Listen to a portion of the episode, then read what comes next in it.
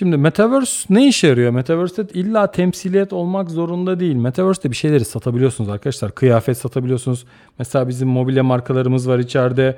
Mobilya satıyorlar. İşte bir ton şey yapabiliyorsunuz. Düşünsenize bir showroom'unuz var. Başka bir showroom açmak için milyonlarca para harcıyorsunuz kiralar ödüyorsunuz vesaire. Ama gelip Metaverse'de açıp insanlara daha hızlı bir ulaşım, trafik sağlarsanız bambaşka bir hale geliyor.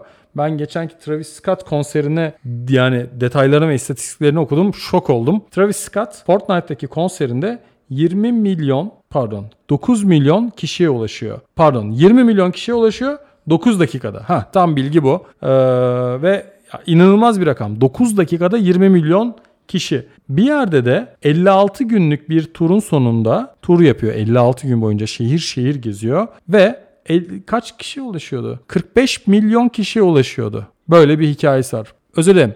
800 bin kişiye ulaşıyor. 56 spotta 800 bin kişiye ulaşıyor. Bütün detayları şimdi baktım önüme de aldım. Ya bu inanılmaz bir rakam ya. 9 dakikada dünyaya ulaşıyorsun Travis Scott olarak. Tabi konser bileti falan sattığınızı hayal etsenize. İnanılmaz. Bambaşka bir hikaye.